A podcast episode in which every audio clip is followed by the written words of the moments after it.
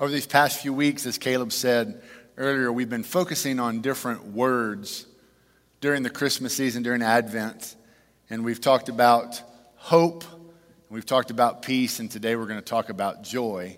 And the truth about each one of these is we're looking at them from just kind of a, a narrow angle. We're not trying to define the entirety of these words, but it's kind of like looking, if you will, at, at a diamond or something that's got a lot of facets and a lot of things to it. You can look at it and learn something about it, looking at it from a lot of different angles. And so, a few weeks back, we talked about the fact that hope is alive in the person of Jesus Christ. And, and last week, we looked at peace in the context of being God's presence, that peace is the presence of God. And today, I want to, uh, all right, wrong one. You want next week's sermon? It's already written, so hold on. Wow, that was good. I know what it, I know what the, it is. It's that joy is a choice, but then I don't have my notes after that that remind me where I'm going with that. So there we go. All right. It's been a fun day, hasn't it? Oh, the weather outside is frightful. All right, but joy is a choice. And not specifically meaning that we can just flip this switch in our head and go, look at me, I'm joyful. Um, if we could do that, then I think that we would see many, if not everyone, just choosing, why would anybody choose to be anything but joyful? But joy is a choice in, in the context of this. It's a matter of focus. I believe it's a matter of focus. Where am I going to choose to put my focus? So follow me on this. Great things are happening around us every day, aren't they? Don't you agree with that? I mean, great things are happening all around us. May not be my experience for the day, but I understand that great things are happening all around us. Now, there's another truth tragedy and sorrow are happening around us every day as well, aren't they? These things are the reality of the broken world that we live in. And you know, when I think about the tragedy and the sorrow, I would say this some of the most anxious and frustrated people that I know do little more than sit around and watch the news and social media all day long. They are captured in these places, their focus is squarely there. And the enemy is trying to convince us all that things around us are hopeless, that there's no peace that can be found, and that there's really no reason for joy. But as I already said, we're reminded in this particular season that hope is alive in the person of Jesus Christ.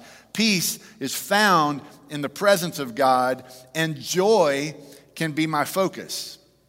Now, let's have a reality check here, right? I'm not saying that we walk around just trying to ignore the bad things. That's, that's not what this is talking about, of just going, well, if I just don't look at them, they're not there. That, that's not it at all. There's a perspective that we can have even in the midst of the difficulties that are a reality of life.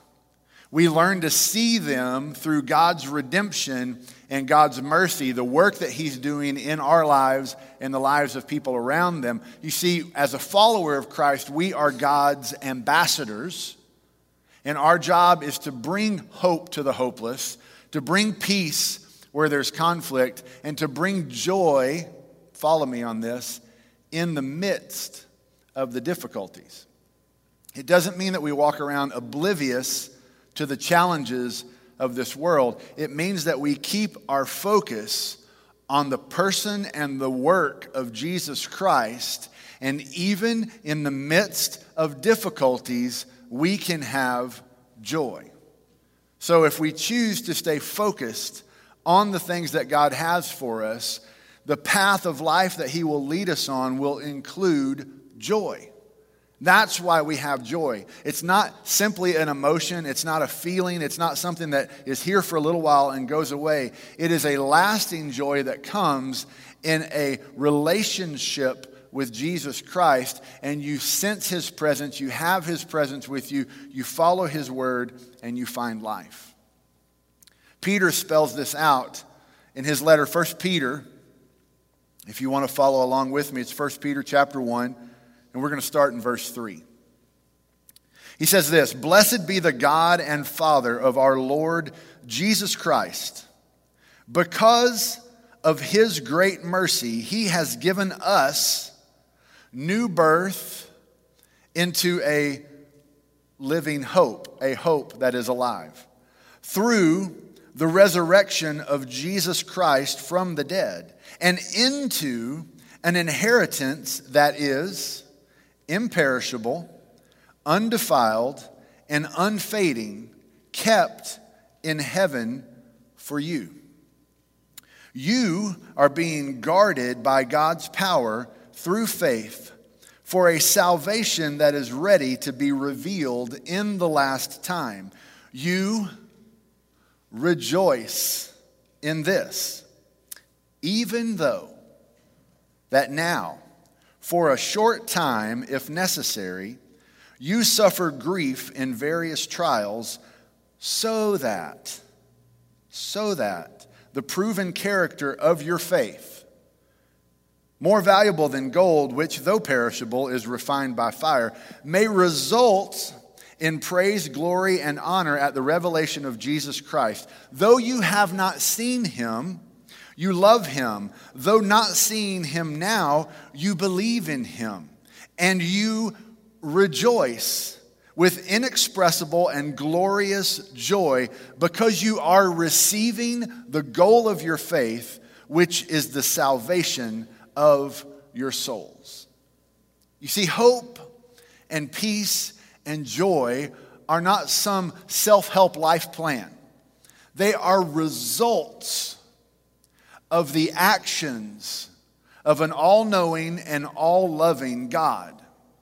The enemy wants to steal our focus and have us constantly dragged down by the brokenness of life and the things that are around us. And when we go there for a long time, it's a tough place to have joy. But God wants us to see through those things and understand that He's at work even in the midst of them. And so God offers us a different way to live based on the work that has been done in Jesus. God didn't ignore it, He did something about it. And He continues to do something about it, not only just by His power, but through His people as well. And so joy is a choice. We continue to choose to focus on the things that God has for us, and we live in the reality of the broken world that we're in with joy, even in the trials, as this says. Jesus is God's great gift. And this gift brings a joy that endures, a joy that lasts. And you see, this is why, because God's gift to me, this is what the verse says, will not perish, will not be defiled, and it will not fade. That's why he says here, into an inheritance that is imperishable, undefiled, and unfading, kept in heaven for you. Kathy, can you hand me my bag? I forgot it twice today. I forgot it in the first service and the second service there because I, I, I have props today and I always forget that I had props. So let's think about this. What things fade in our life? Let me give you the answer everything. Everything fades. My health fades. My abilities fade. My stuff fade. Everything fades. And so that's why when, when Peter writes here that, that we are brought into an inheritance that is imperishable, undefiled, and unfading, that's where we get our joy. That if I put my focus on anything else in this world, then it's eventually going to fade out, it's going to perish, it's going to, to go away, and I'm going to lose my joy because all my joy was in that. But if I keep my focus on the things of God, then I will not lose my joy. And I don't know why I thought about this this week, and I don't know why I remembered that I had this. But when I thought about things that are imperishable, undefiled, and unfading, and compared them to things that are perishable, defiled, and fading, I'm going to share part of my life with you today. I'm going to trust you with this, okay? Ladies and gentlemen, I'd like to introduce you to Pooh Bear. This, this was my Pooh Bear, toddler Lindell's Pooh Bear, is right here. Now, there's a truth about this. This is Pooh Bear 2.0 because Pooh Bear 1.0 was perishable, uh, he was very defiled, and, and he faded quite a bit. And they finally had to take Pooh Bear 1.0 away from toddler Lindell and slip in Pooh Bear 2.0 because Pooh Bear 1.0 could not handle the wrath of the toddler, okay? Now, I, I was too young to remember this specifically, but of course, I've grown up in a family where I see pictures all the time. And it's like, oh, there's a picture of little, little oh, look, there's Pooh Bear with. I mean, this thing was with me all the time. And if you'll notice 2.0, his, his shirt couldn't make it, so we have naked Pooh Bear. Sorry about that. All right. But, uh, but this, is, this is the truth about it. It was just something that to me, obviously, as a toddler, it was comforting. It was something I wanted. It was something that was here, but it couldn't make it it couldn't last. It couldn't even stand up to the fact that there was just a toddler with it, but the thing just fell apart. And, and I don't know why I thought about it this way, but I was like, you know what? We still do that. What's our Pooh Bear? What's our Pooh Bear today? What are we holding on to? And we're thinking, man, this is it, and I just got to keep to this, and I got to hold on to this. But really, what's going to happen is that over time, it's going to fade away. It's going to be defiled. It's going to perish. It's not going to last if you're holding on to anything else in your life other than the work and the person of Jesus Christ. That's it. It's the only thing that lasts, it's the only thing that fulfills.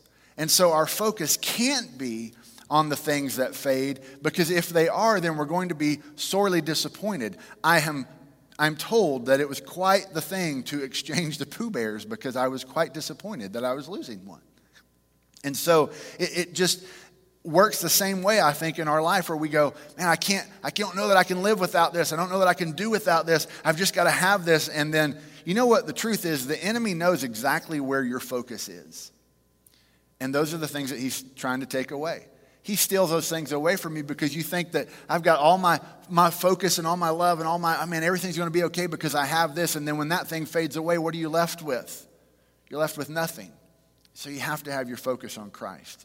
And so, because of the work of Jesus, we can see beyond the things of this world and we can live well in this world with that perspective of things that are bigger and better than this world. In Philippians, Paul puts it this way Our citizenship, our citizenship is in heaven, and we eagerly await for a Savior from there, the Lord Jesus Christ. He will transform the body of our humble condition into the likeness of His glorious body by the power that enables Him to subject everything to Himself.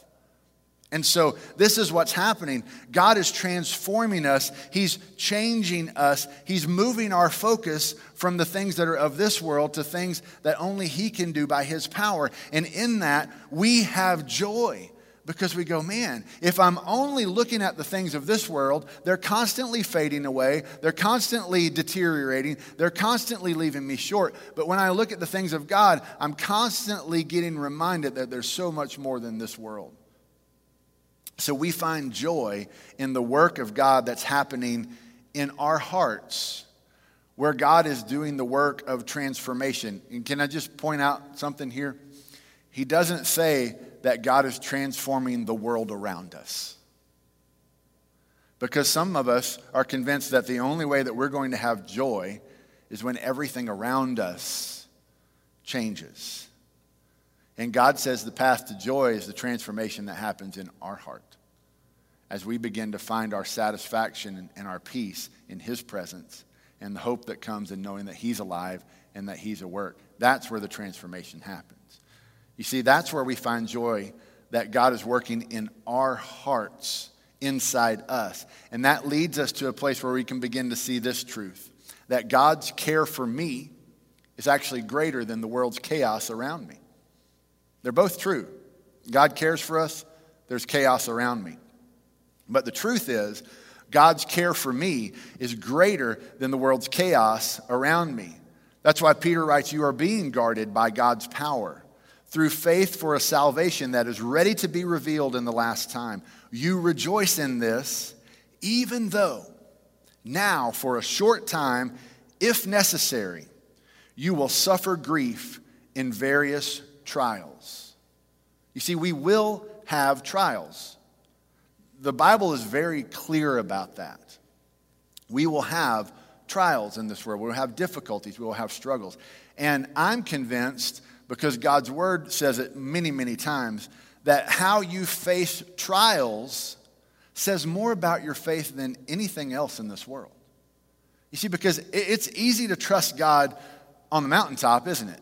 It's easy to trust God when everything's are going as we think that they should go. But, but when things start to go south, when things go sideways, when things begin to perish and fade and deteriorate, then where do we look to? What's going on? And I, I love what the psalmist writes. It's not on the screen for you this morning, but it's one of my favorite psalms. It's Psalm 121. And the psalmist writes these words I lift my eyes toward the mountains. Where will my help come from? My help comes from the Lord, the maker of heaven and earth. And then look at this He will not allow your foot to slip, your protector will not slumber. Indeed, the protector of Israel does not slumber or sleep. The Lord protects you. The Lord is a shelter by your right side. The sun will not strike you by day or the moon by night. The Lord will protect you from all harm. He will protect your life. The Lord will protect your coming and your going, both now and forever. Six times we're reminded that God is our protector in that verse. We're reminded that we're going to face difficulties in life. And when we're in that valley and we look up toward the mountains, and we ask the question, where does my help come from? It deserves an answer. Does my help come from my friends, not according to the Word of God? Does my, does my help come from social media? Not according to the Word of God. Does my help come from the government? Not according to the Word of God. My help comes from the Lord, the maker of heaven and earth. Because here's another truth about things in our life that are perishable and broken and fade and deteriorate.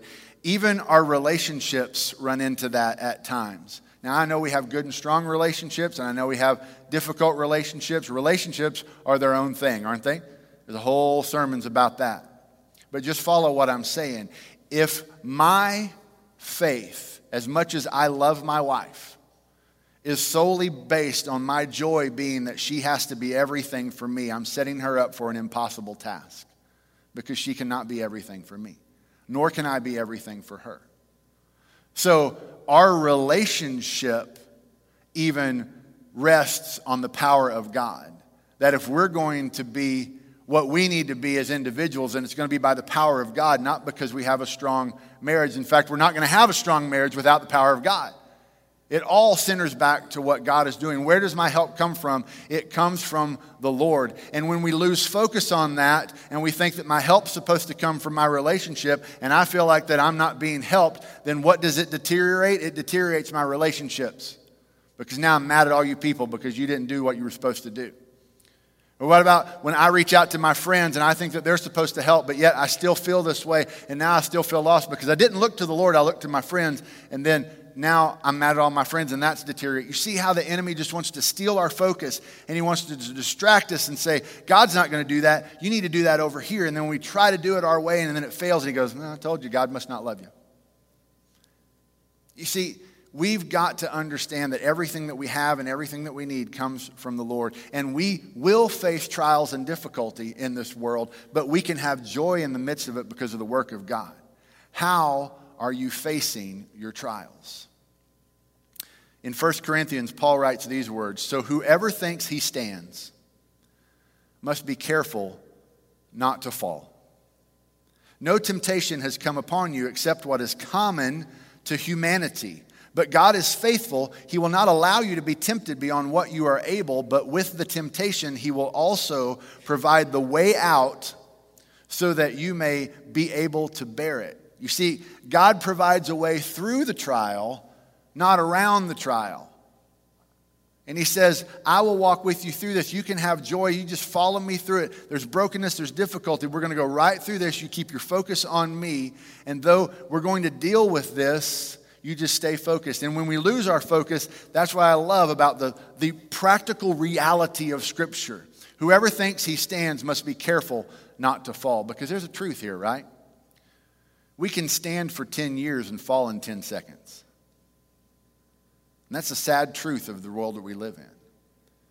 And then all the things that we've stood for for forever can just crumble down. That's where the enemy's trying to work. We just lose a little bit of focus for a little bit of time.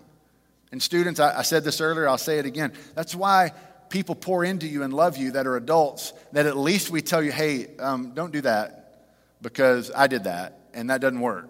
And so at least make new mistakes. But you know what else this verse says? It says, No temptation has come upon you except what is common to humanity. So here's another truth about this the devil doesn't have a whole lot of new tricks because the devil doesn't need a whole lot of new tricks. We keep falling for the same old ones. And so there's some things that we need to learn that we have to keep our focus on Jesus. And it's easy to stumble and fall if we just take ourselves off of him for just a little bit. But sometimes the damage we do to ourselves and to others by losing focus for just a little bit is something that just doesn't get easily dismissed in our life. And things begin to crumble. You see, there's a reality here that following God's way leads to life, and anything else leads to pain. It's just the truth. And I know it seems so epic and big, but it's, it's just the truth. And when you learn to just humbly accept that God's going to guide me and, and He's going to lead me through all of these things, if I just stay focused on Him, that's where you can have joy in all of these situations. It's because of God's goodness that I can rejoice. It's because of God's goodness that I can rejoice. It's not because of the situations that are happening around me. That's temporary happiness. And we have those moments and we praise God for them. But the joy that we're really looking for comes from one source and one source only it's the goodness of God. So it says in this passage that you may have to face trials for just a short season, right? Can I ask you a question? In God's eyes, how long is a short season? Now compare that to your eyes and how long a short season is. Peter goes on later in this book and he writes that with God, a day is like a thousand years, and a thousand years is like a day. Can I ask you again, how short is a short season? So if we're looking at our timeline, a short season is like, can we be done with it? But sometimes God leads us through a t- trial that, and I don't mean to say this to make you feel hopeless, but sometimes God leads us through trials that last lifetimes. And He's still good. And His goodness is still worthy of us rejoicing. And His word is still true. And He's still at work. And He still loves us because these trials are temporary compared to the greatness of God for all eternity. We always want bad things to move along a little bit quicker. And God is always at work in them. You see, it's because of his goodness that I can rejoice no matter what my situation is. And that's why Peter writes, Though you have not seen him, you love him. And though not seeing him now, you believe in him. And you rejoice with inexpressible and glorious joy. You see, the bottom line truth is right here. If you truly believe in Jesus, then you will follow him. And if you follow him, if you take his word and you live it out, and you begin to find life in the person of Jesus Christ and the words of Jesus Christ, then as you live this out, He will lead you to life. And the life that Jesus leads you to has hope, and it has peace, and it has joy. The psalmist writes in Psalm 16, You reveal the path of life to me. In your presence is abundant joy, and at your right hand are eternal pleasures.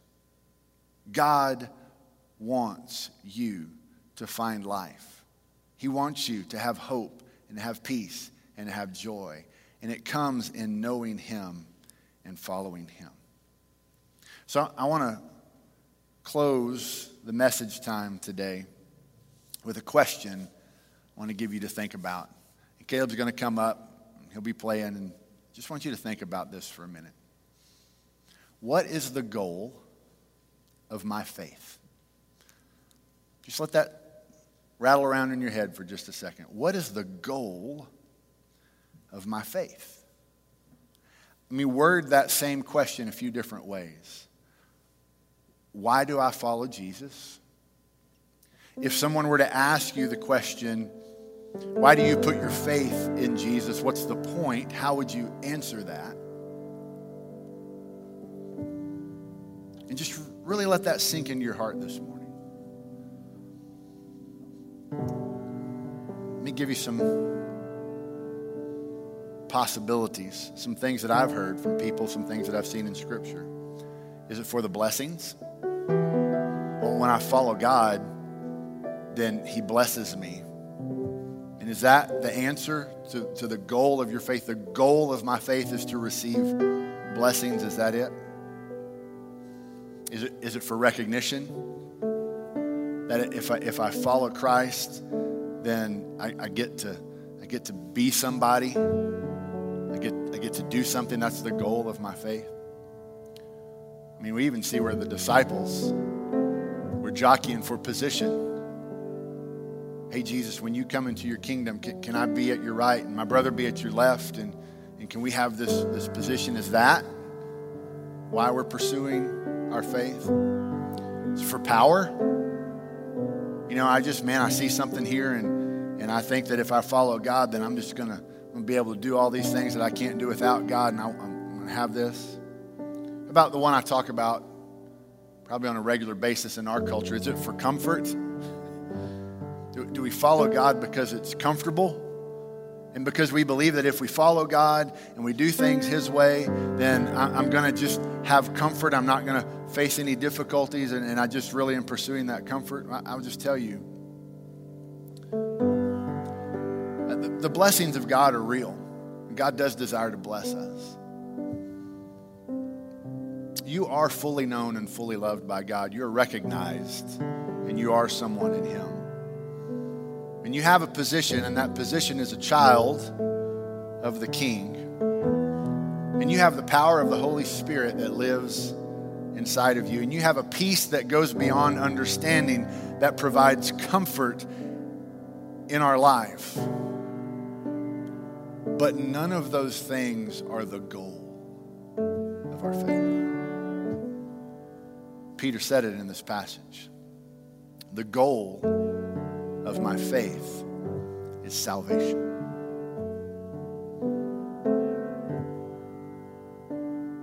Though you have not seen him, you love him. Though not seeing him now, you believe in him. And you rejoice with inexpressible and glorious joy because you are receiving the goal of your faith, the salvation of your souls. The goal of the work of God in your life and mine is to save us from our sins, to redeem us and make us right with Him. And I want you to hear me on this. He's already proven that whatever it takes to reach that goal, He's willing to do it. He sent his own son as a sacrifice in our spot. He paid the punishment for the sins that we deserve the punishment for, and He made a way for us to find life in Christ. And you are receiving the goal of your faith, which is salvation through God. All the other things that we receive in this world are temporary, but that salvation is eternal.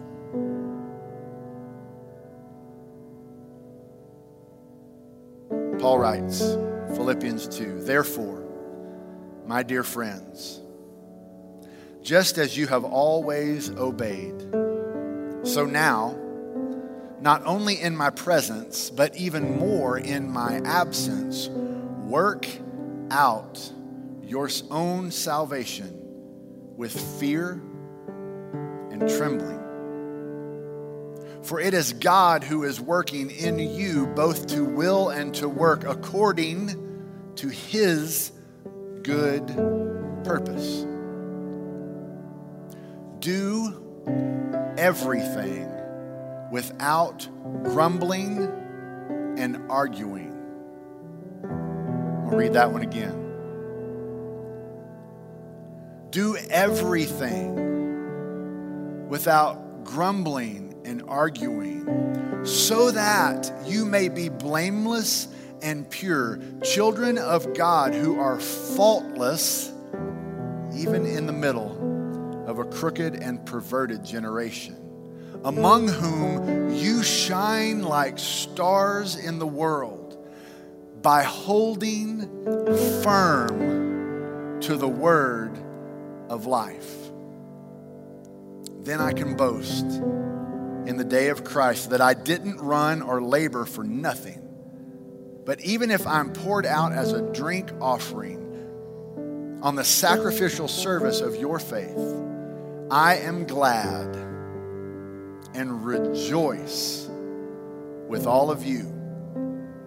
In the same way, you should also be glad and rejoice with me. Joy is a choice, it's choosing to follow Jesus Christ. And when we do, we have the comfort in knowing that I am saved. And my salvation is in him. Would you pray with me?